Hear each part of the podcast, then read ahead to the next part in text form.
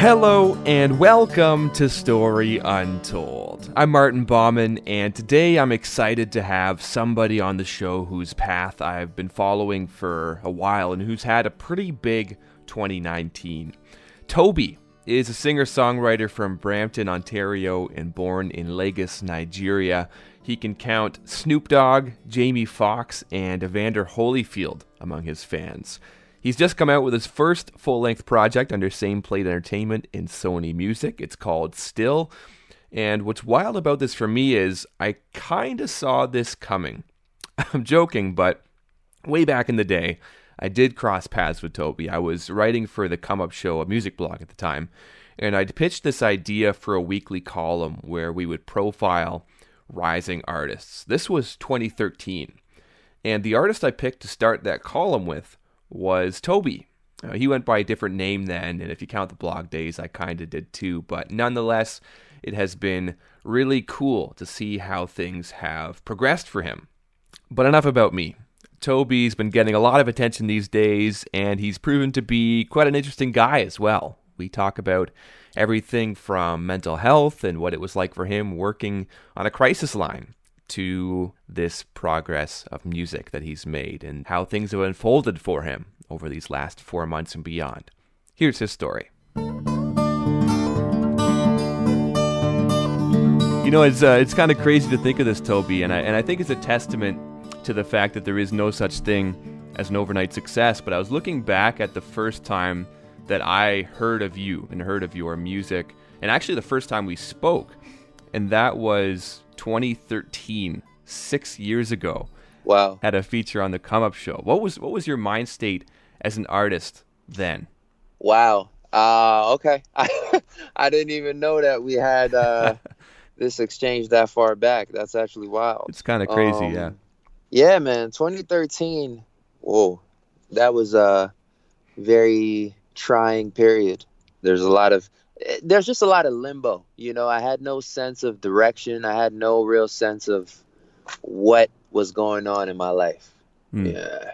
So you were at, I'm guessing, Laurier at the time, kind of maybe partway through uh, a degree at Laurier. Is that is that about right? Yeah, that's literally the halfway point in my degree. So you're halfway through school and you're trying to figure out what's going to happen when I'm done this. Exactly. And so you were at Laurier. You were studying biology and psychology. Yes, I was. W- what was the the plan with those two? Uh, the plan was either go to med school or get my master's in neuroscience or psychology, something, you know, get or get some sort of terminal degree afterwards. So, yeah, it was definitely further education. But all this time you were still making music, and that's that's where the conflict comes in. Exactly. What was the first thing that you remember writing? If that was a story or a poem or a song, and, and at what time and place was this? Um, first thing I remember writing was probably when I was about eight years old. Uh huh. Um, I just used to write everything. I'd write stories, you know, fictional tales, songs, poems. The first thing I really don't remember. It, it was probably like a journal entry before I knew what a journal entry was, you know. Right. You had a you had a, some kind of a, a book that you kept these things in, or was it just kind of loose leaf scraps of paper here and there that you were writing on? Yeah, my mom gave me a book. She gave me a a notepad before I left Nigeria. So I had that with me and Yeah. I would just write everything in there. Do you think you still have that, or has that disappeared somewhere? Man, it's probably disappeared, but I wish I have it. I know it's somewhere in my parents' house. I know it's somewhere there, but it's it's buried underneath a mountain of stuff. Yeah, it's in a closet somewhere. It's in some uh, tub Tupperware container filled with a whole bunch of other stuff, probably. Facts. Going farther back yet, if I've got my history correct, what significance does the song "X Gonna Give It to You" have to you? Oh man, that song is powerful, man. Um, that's probably one of the first hip hop songs that I first heard. Yeah. Where would you have come across this? Like, is it are you hearing it on the radio? Is it a music video? Uh, is it somebody showing it to you? Um, it was definitely my older cousin when I was in Nigeria. I think I was like six years old or something like that when I first heard it. six or seven, and I was just like, man, what's going on here? This is amazing. yeah, and I just remember I was so fascinated with uh, DMX. Mm. So your older cousin was the the connect for you, the uh, the introducer to hip hop and and all that that was. At least for DMX. Okay. At least for DMX. But he was the older one who uh, who had already had kind of an education of sorts, uh, who had maybe the CDs or knew what what to put you on to. Absolute, absolute. And I also there was this like school play parade thing that I did around that same time where I was Lil Romeo, so that that that put me on uh, to hip hop for real as well. Yeah, so so I've I've read about that. I I try to place what kind of a school play has Lil Romeo as one of its cast members. Like, what was the what was the plot of the play where Lil Romeo was a character? Um, there was no real plot, man. if my memory serves me correct, I was just supposed to be this child rapper, like picking up girls. Do you know what Yeah, I mean? yeah. like, I don't think it was well thought out. It was just like, a, hey, we have time to do something with these kids. Let's do it. Yeah, okay. And this was this was uh, in school, a school like a school related play or or what? Yeah, this was in Nigeria.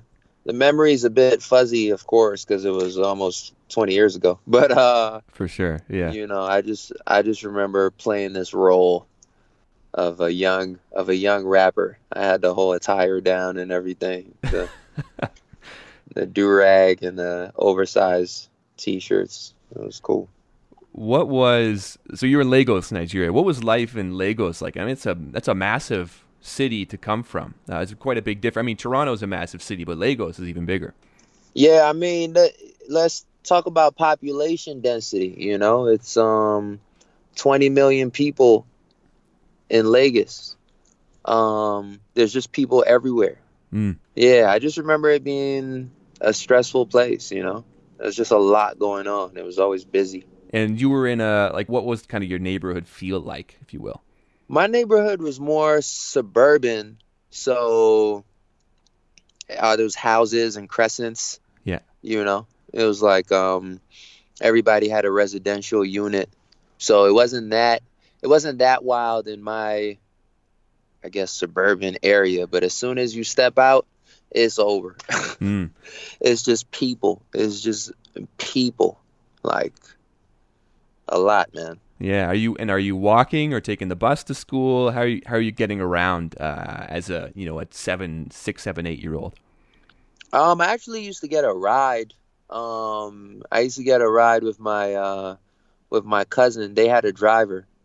Uh, they were a bit more well off, so they had a personal driver. Yeah. But sometimes I would take like a motorcycle home, like ride on the back, a motorcycle. That's a thing. So so uh, from people that you knew, or just uh, people who are motorcycle drivers, and this is a thing that they do is they they give people rides places. Yeah, exactly. It's like it's like a it's like a cab Okay. essentially. Yeah. You know, but it's a motorcycle. Yeah. Yeah, we call it Okada. Yeah, and you just ride on the back. Nine years old is when you came to Canada. I mean, that's got to be a, a big adjustment for a kid to make. Not only moving cities uh, or moving, you know, provinces or moving regions, but moving across, you know, one ocean, literally to another continent and uh, a different culture. I mean, what what was that adjustment like? I'm sure there's a lot involved in that, but uh, the things that you remember most notably. Definitely. The first thing was temperature. Yeah. Of course. As soon as I got off the plane, I was like, "Whoa, what are we doing?" Um, it was snowing. We landed on March first. Yeah. So, and this is Ottawa. Yeah. Um, so temperature difference right off the bat. Previously unseen, unheard of. Um, cultural differences. You know, the language, body language, the the little social nuances. I didn't understand any of that. You know, Mm. I would argue like till this day, I'm still like sometimes I I I I grapple with certain things. I'm like, Yeah. what what does that really mean? So it's interesting. And what what was your prior knowledge of like Canada? What what did you know about it before you came? To be honest with you, I didn't know much about it. I, you know, everything we learn about Western world is through the media. Yeah. Um, so the movies and whatnot, and you know, I didn't know. I just assumed Canada was like the states. That was my frame of reference. Right. right. Um, so from the movies, you know, Commando, Baby's Day Out, stuff like that. You know, um, it was literally like a whole bunch of ideas in my head that I had to either reconcile as being truth or seeing where the differences were at, you know, trying to make that out. So mm. it was interesting. It was interesting process. Right. So you come to Canada, Ottawa first, and and then Toronto later, and Brampton, I suppose, and trying to find trying to find some sort of belonging, right? I think that's always what we're after is belonging and finding that difficulty of not knowing the body language or or how to communicate just right. I mean, expressions that might be different from country to country or the the other things. Exactly. What was that intervening time period like? Those those ongoing years as you're you're now in Canada. You've been here for you know a few years, and you're still kind of adjusting and finding a place. I think it was it was very trying um, because I didn't have my strongest social support system, which was my mom. You know, she came later on, mm. but um, the first year and a bit was very difficult. I didn't want to be here, so I spent a lot of time to myself, writing. At the time, I didn't know, but it was me coping, self-soothing. You know, mm. um, yeah. And then when they came, it was like the greatest feeling having my whole family here with me and we just had to start making our way through the system and figuring it out for ourselves. Right. You know, remembering the mission why we came in the first place. What was sort of the sequencing of who arrived first? You arrived first and then and then some of your family members came after. Exactly. How like what was the kind of the the weight between you and, and everybody being reunited once again? I came here with my dad 1st mm-hmm. Um, my dad was already a citizen. My mom was not. Okay. Um, yeah. Because my dad went to school here. He did his undergrad in Montreal. Mm-hmm. So he brought me, and I think that might have been the best move because, you know, I'm a kind of, I guess, low maintenance child. um, so I, I think that's what it was. And he was working so much. He had like two jobs. So I, I rarely saw him for that first year but um, I just I just kept occupied doing other stuff. Yeah. And um, yeah, and then we just worked. He worked on getting my mom over here. Mm, mm-hmm. How was it making friends in those early years? It was. It's it's almost like I had no desire to do so. You know, hmm. I left my best friend in Nigeria, impromptu. You know, my mom did like a photo shoot with both of us the day before I left. Yeah. Um, so I just had that photo with me.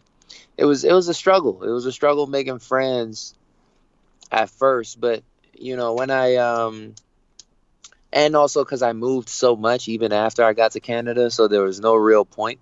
Yeah.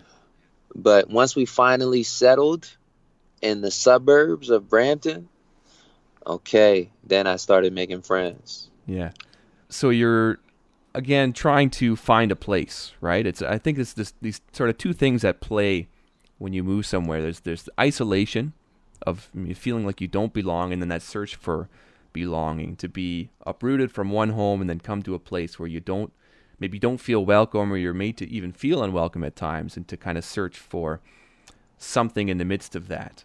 Uh, what what was that search for you?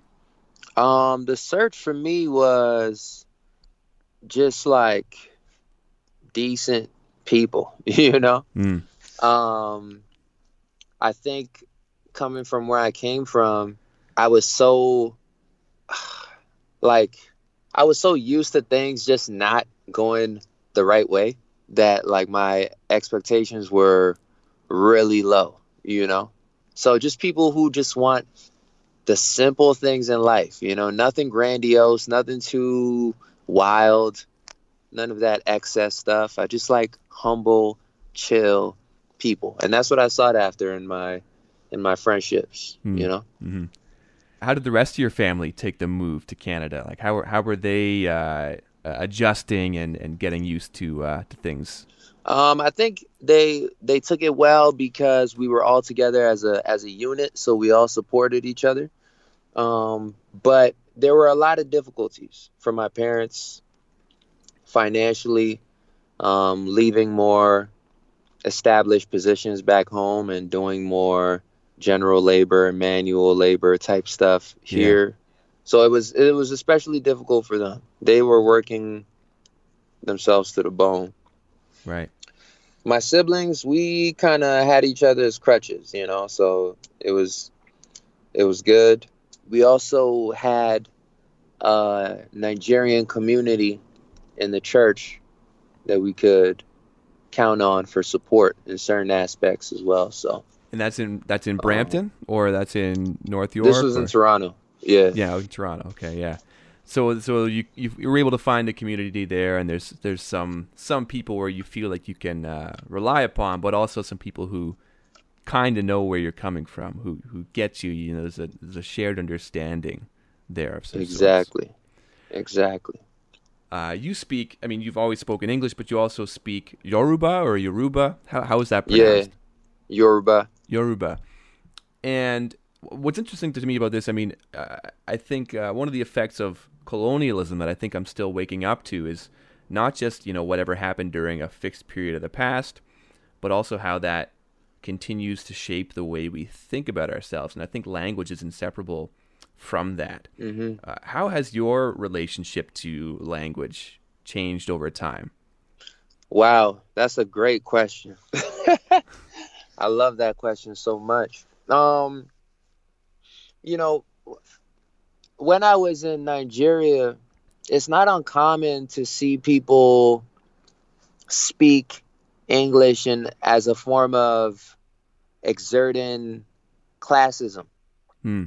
You know, I think people, from my recollection, people used it as a weapon against uh, native Nigerians who did not speak English as well. Mm. Not just in the workforce, but just in daily interaction. And I think I internalized some of that and I placed my understanding of the English language as a marker for my self esteem. So if I didn't do well in an English assignment in Canada, that would, to me, that would symbolize a deficiency in my self esteem. Right.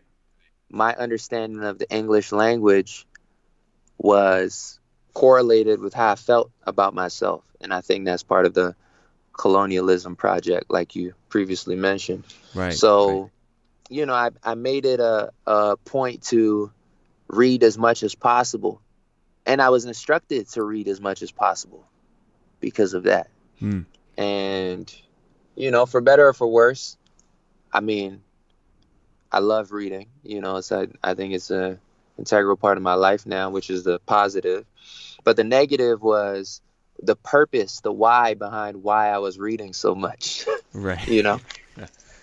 So, but it's one of those things where you just I just learned it now that at some point it, it dawned on me that you know your proficiency in uh in a language does not determine how it doesn't determine your being you mm. know it's just a it's just a part of it's just a skill mm. you know on the flip side of that to now be relearning or maybe reconnecting with more of uh, Yoruba, to be able to practice that language, to teach yourself how to speak it again. What, I mean, what what is that like to you to be able to maybe reclaim some things that you weren't putting as much of a priority on before? Uh, it was frustrating at first because it's because it's like, whoa, I actually don't know how to speak this anymore. um, so that was a that was a bit of a struggle, but I, it's been a it's been a, a wonderful healing journey actually. Now, relearning the language and relearning the parables and the proverbs in my language and the richness of the language as well it's um it's powerful. It's mm. it's powerful. Tell me about the first song that you actually recorded. The first time that you, you know, whether it's in somebody's bedroom or basement or wherever, or maybe you've got a microphone that's hooked up to a computer, uh, the first time that you put a song down in recorded form? Okay, so this was my best friend Jimmy. At the time, we were recording on a Sony Ericsson, and uh, it was 50 Cent I Get Money. We recorded a freestyle to it Okay. called The Team Gets Money. Yeah. And he was getting money for sure. he was getting money. So I remember it. So this was probably 2006, 2007. I'm guessing by by the kind of dating when that song would have come out, uh, sometime around it. then. Yeah. You got it, man. okay. Uh, and and so you're going from there. I mean, there's uh, uh, there's the putting the song out, and I'm sure there's a there's got to feel good to to have your your music, you know, in a recorded form, and you're probably playing it, you know, in your car with your friends. What about the first time that you perform for an audience of sorts? If uh, if it's a school assembly or if it's uh, somewhere that you're getting up on stage. Yeah, first time was in the 10th grade in careers class. Sorry, not career, civics. Okay. We had this assignment where we had to create a presentation for a nonprofit organization. And I did one for Victim Services of Peel, but my presentation was a song. And that was the first time I per- I've ever performed for a group of people, performed Yeah. music for a group of people Yeah. Okay. Was that yeah and i won i won the whole i won the whole thing it was it was lit Oh, so it was a con. Oh, so this was um this was the Youth Philanthropy Initiatives, my guess. Right? yes Yes. oh man your memory on point. YPI. yeah. Yeah. ypi Yeah. Yeah. I I did the same thing. Yeah. okay. Yeah. So you you won the contest, and then you probably got to go to another. Uh, assembly or performance of sorts in Toronto, where they had motivational speakers come out, and and it was like a half day or a full day event. this guy knows this guy knows i did all that this is bringing bringing memories back for me too right now. Uh, Yeah, okay, man. yeah. So yeah, grade ten, grade ten civics class, and you do a rap, and, and that inspires you. Were you were you forthcoming and sharing what you were doing with your your your you know your siblings and your parents, or were you keeping that close to the chest uh, for a long time? absolutely close to my chest Okay, yeah close to my chest nobody knew a thing friends as well, or did you at least tell your friends what you were doing? Um, yeah, I told my best friend. Um, he knew because we were doing it together. Um, but when I was in school, I just kept it between us. But he was like, "Man, you got to show people you could do this. You got to show." So Okay. he he was always trying to push me to show the whole school. I was like, I was more of a shy guy. I wasn't down for all that. So, Yeah. but word got out. So he was your first uh, musical believer, if you will. Yeah, he was an early champion. Absolutely. Okay. Where in all of this uh, do you start to take it seriously to a degree? To start to think, you know, maybe maybe this could be a career for me. Um, I think the whole time it was like I knew my, my I knew my primary goal was to go to post secondary school. Yeah. It's been instilled in me since I was a fetus. Right. So it was like I was doing it behind my parents' back. So I was like, nah, they're never gonna let me do this, but I love it so much, so I'm gonna do it.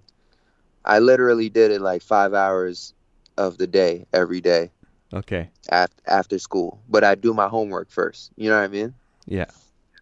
It's like do my homework first, and then let's get to these bars. Okay. and that's and that's writing, or is that studying other bars? Is it you know memorizing the notes of other artists and how they broke down their lines? What what does that involve? Yeah, that's like just writing my own stuff, um, listening to a lot of music. And I used to be on this when Facebook came out, there was this group where writers would just go on and and text battle each Yeah. other. Yeah. Okay. And I loved that group. And yeah, I'd be on there every day getting my ass beat by some dude in South Africa. who just who just writes crazy lines. Um, yeah, I think that that group was pretty instrumental in my writing process. So that was your your training ground, if you will. You come home from school, you get the homework done, and then it's off to Facebook and uh, and getting these bars up against yes. people from who knows where, all over the world. Yeah, it was wild. okay, so so you're you're doing this, but you know you're still going to go to university, and so the music thing is, you know, I love doing this, but but you know, I'm I'm really I'm going to go off and get a degree, and and I'm you know probably going to go to med school or do a master's or do something else. Exactly. At least for them. So then, when does the wrestling start to come in to to decide about? Uh, well, maybe maybe it's music instead. When does that really seriously start to uh, to happen? Yo, it probably started like in 12th grade before I went off to university. You know, the seeds of doubt, the little whatever cr- mental crises started happening. Mm. And I just kept picturing myself as like an older the older version of me, you know, like right. what am I, you know, am I going to enjoy what I'm doing? You know, I just kept picturing that. That picture wouldn't leave my head. Right. And that happened the whole undergrad. Literally the whole undergrad. That picture was cemented into my mind. Of looking at picturing yourself that's uh, whether it's in an office or in a doctor's coat and feeling like it wasn't it wasn't authentic or, or what? Yeah, exactly. You know, like what what would I be happy doing? You know, I felt like my life was being decided for me. Mm. You know, but at the same time, I understood where my parents were coming from. I understood where my culture was coming from, because it's not just my parents; it's just the culture in general, right? We, the I'm talking about the African Nigerian immigrant yeah. diasporic culture. You know, yeah. it's like you, we brought you here for a reason. We didn't bring you here to be singing on songs, you know. Yeah. So you're making music and you're having these questions. When does it go from, you know, thinking that you'd you'd like to do this to actually having some sort of confidence, let's say, or some sort of indication that it might actually be possible? Right. Um, that was like a series of events before I reached that point you know, this whole time I'm doing my education thing, but I'm still putting out music online, um, putting it on DatPiff, you know, YouTube, Audiomack, whatever.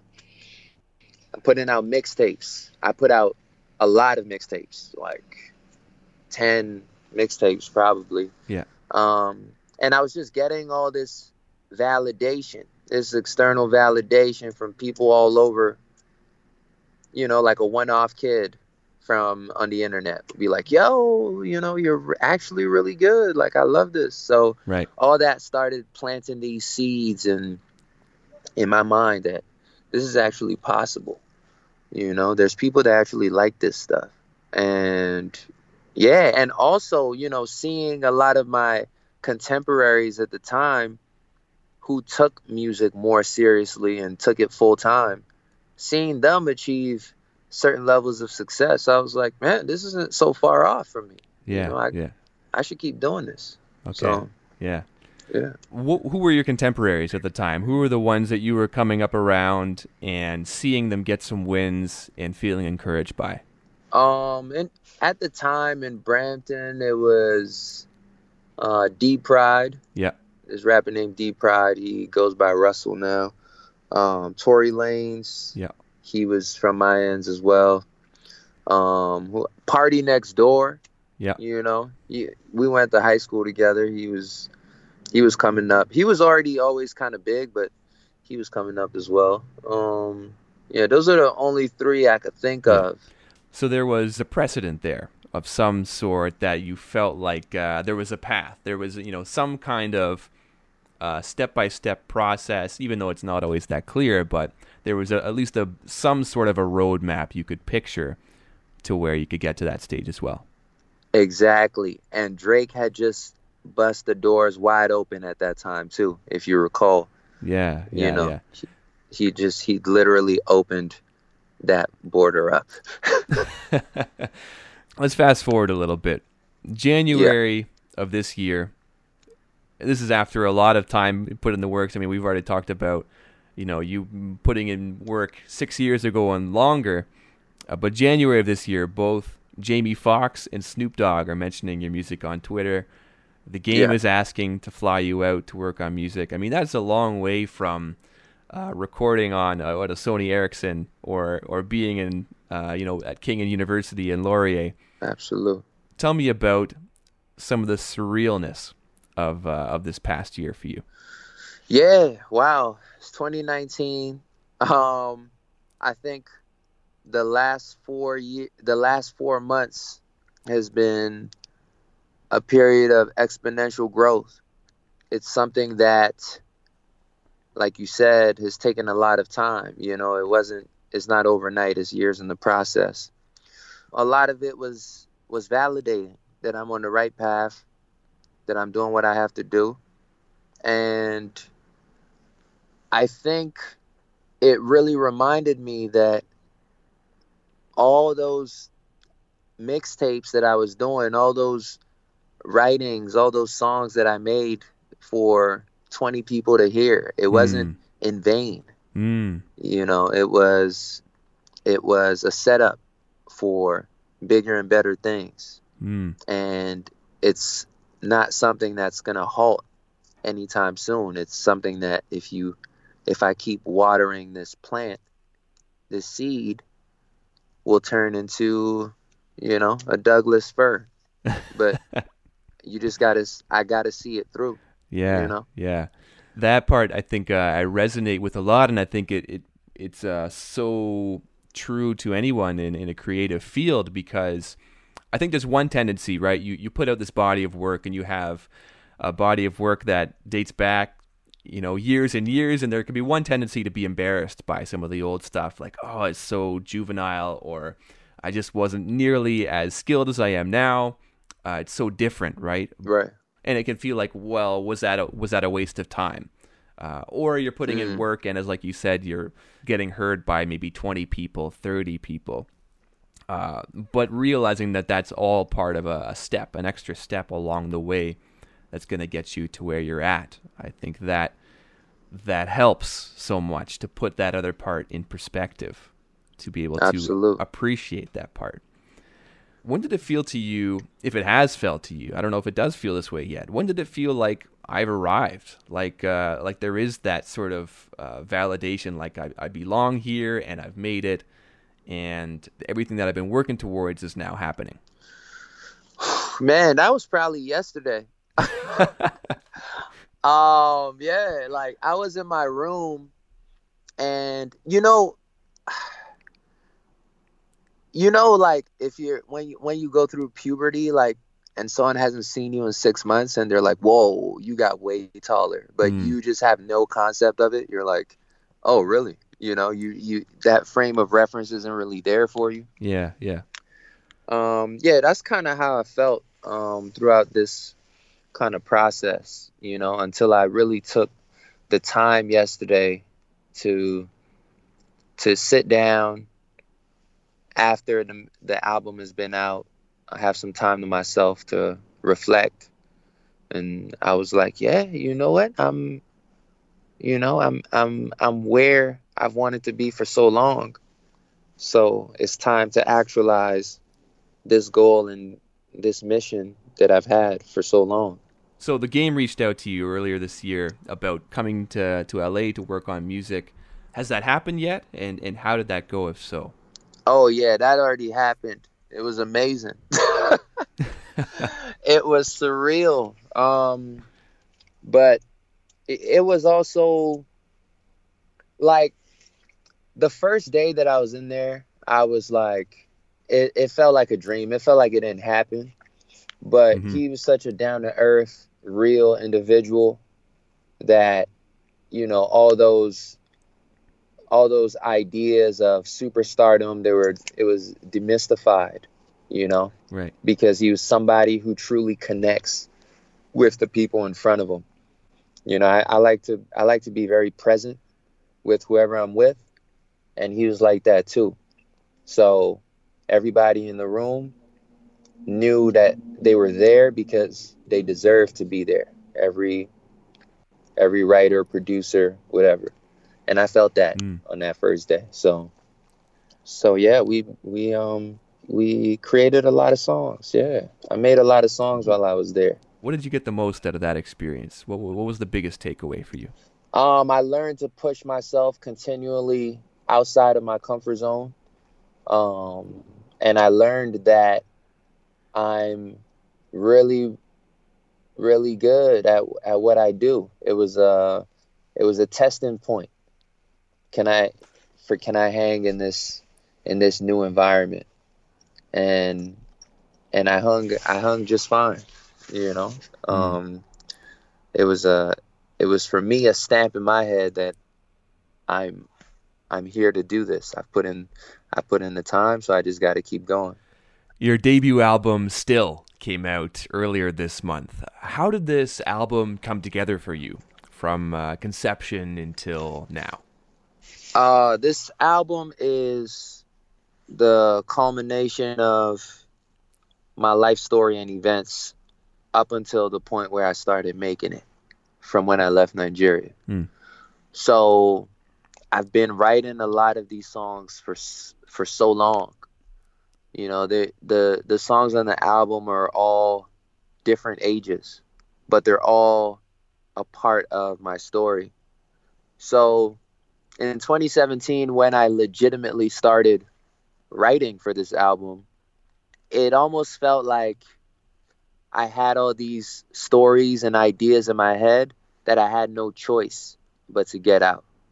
Hmm. I had no choice but to release it in order for me to feel satisfied in my first real body of work.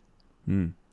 First real. Does it, so does it feel like a debut for you? I mean, you've put out so many projects before, but does does this one feel different in some respects? And how? Yes, it does, because it's the realest, most authentic showing that I've displayed artistically thus far, and I think that's a result of the experiences that I've had, my personal development work that I do, and just growing as a person. I don't think I I would have been able to put out this project if if there wasn't legitimate growth involved. Mm, mm. So that's why it feels like the first. I think growth is a good word for a lot of what uh, this album makes me think about. It was the line I call this post traumatic growth because I think that's a big first for me that's a big part of what I've been interested in and trying to parse through over this last year and more is you know how much can we choose how the events of our lives define us? How much can we choose how to respond to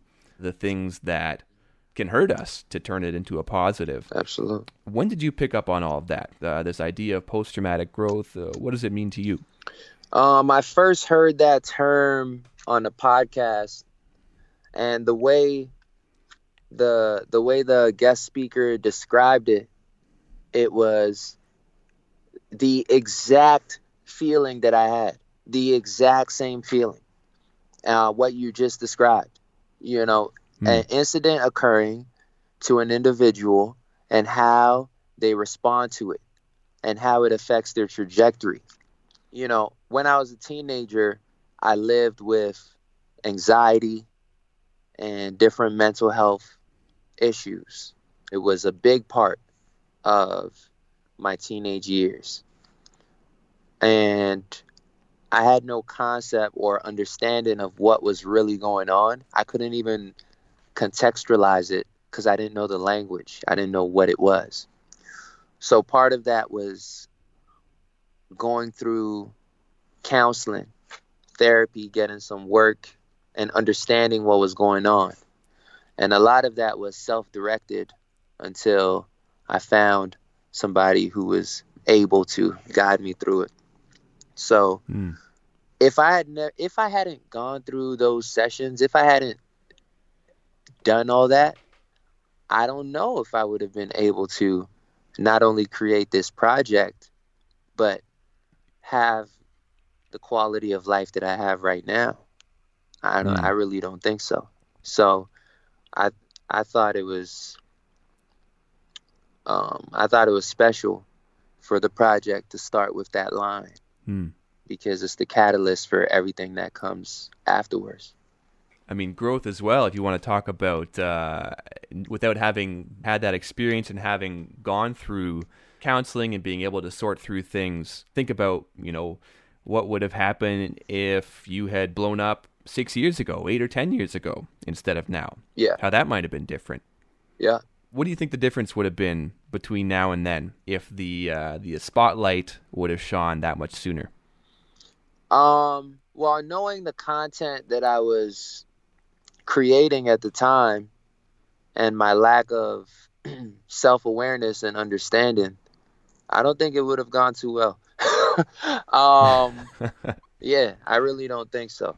But Mm. you know, anything is possible. You know, I can't. That's an alternate reality. But um, I'm, I'm, yeah.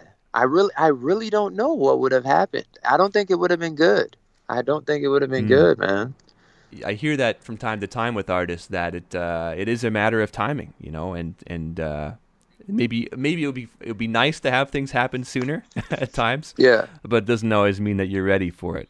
exactly. You know, you've worked in mental health before, both both on a crisis line and then one on one with people as well.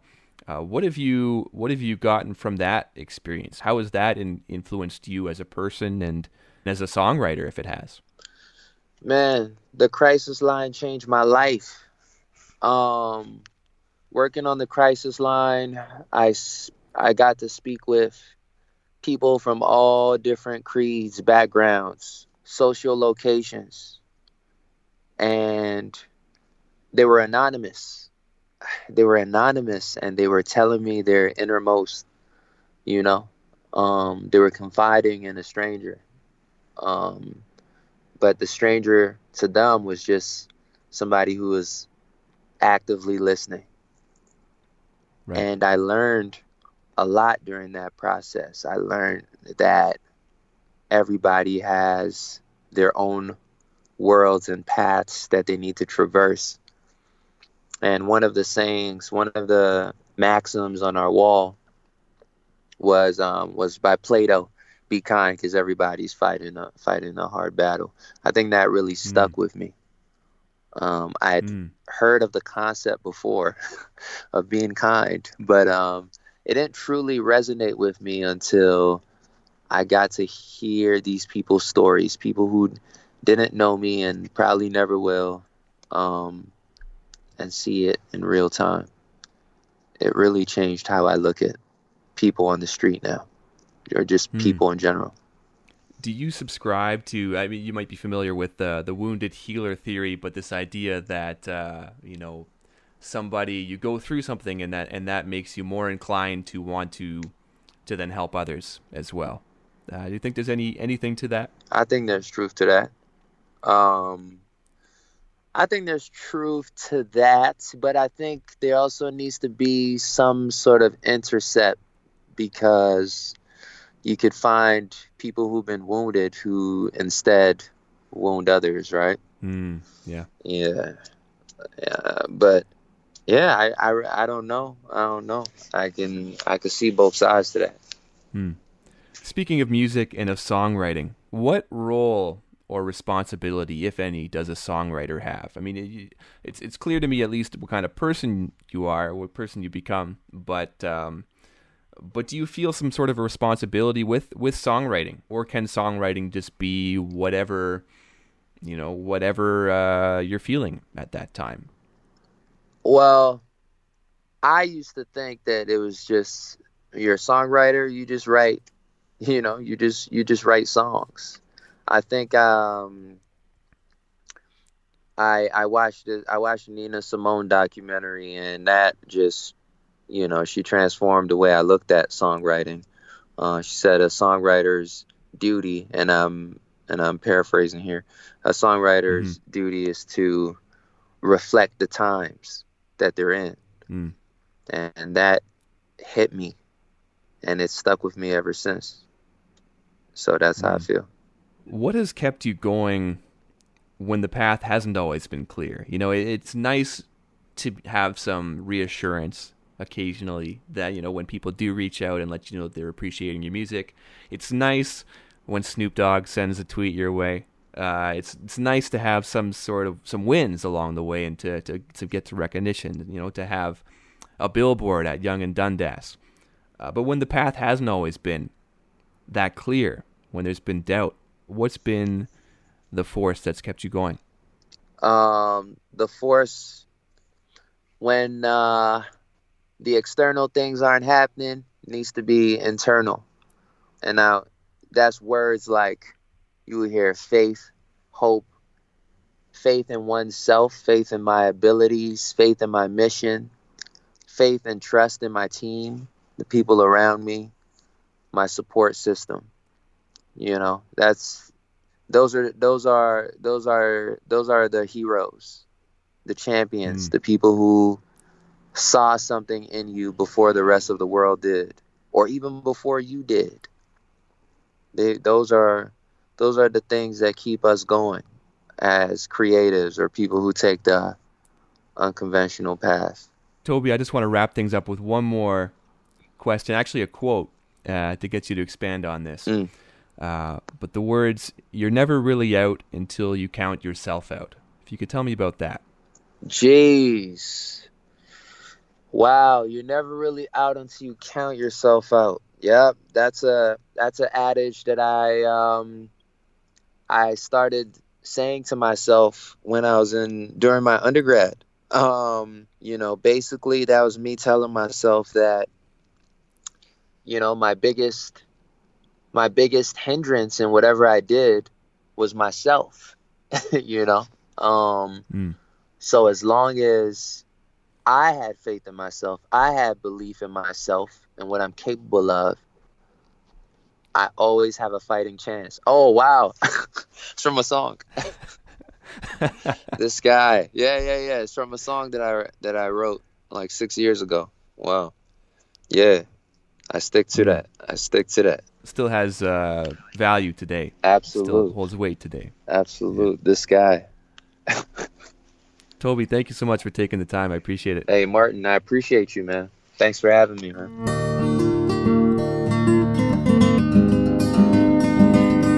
That's it for the show. Thanks for listening, and I hope you liked it. If you want to know more about Toby, his album Still is out now. You can find it just about anywhere people get their music online these days.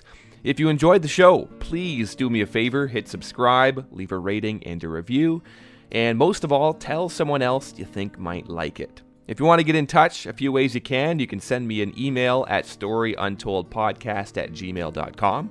You can follow along on Facebook at facebook.com slash storyuntoldpodcast. You can also find me on Twitter at martin underscore bauman. Theme music for Story Untold is by Dr. Turtle off the album You Um, I'll Ah. Once again, I'm Martin Bauman, and this was A Story Untold. See you next time.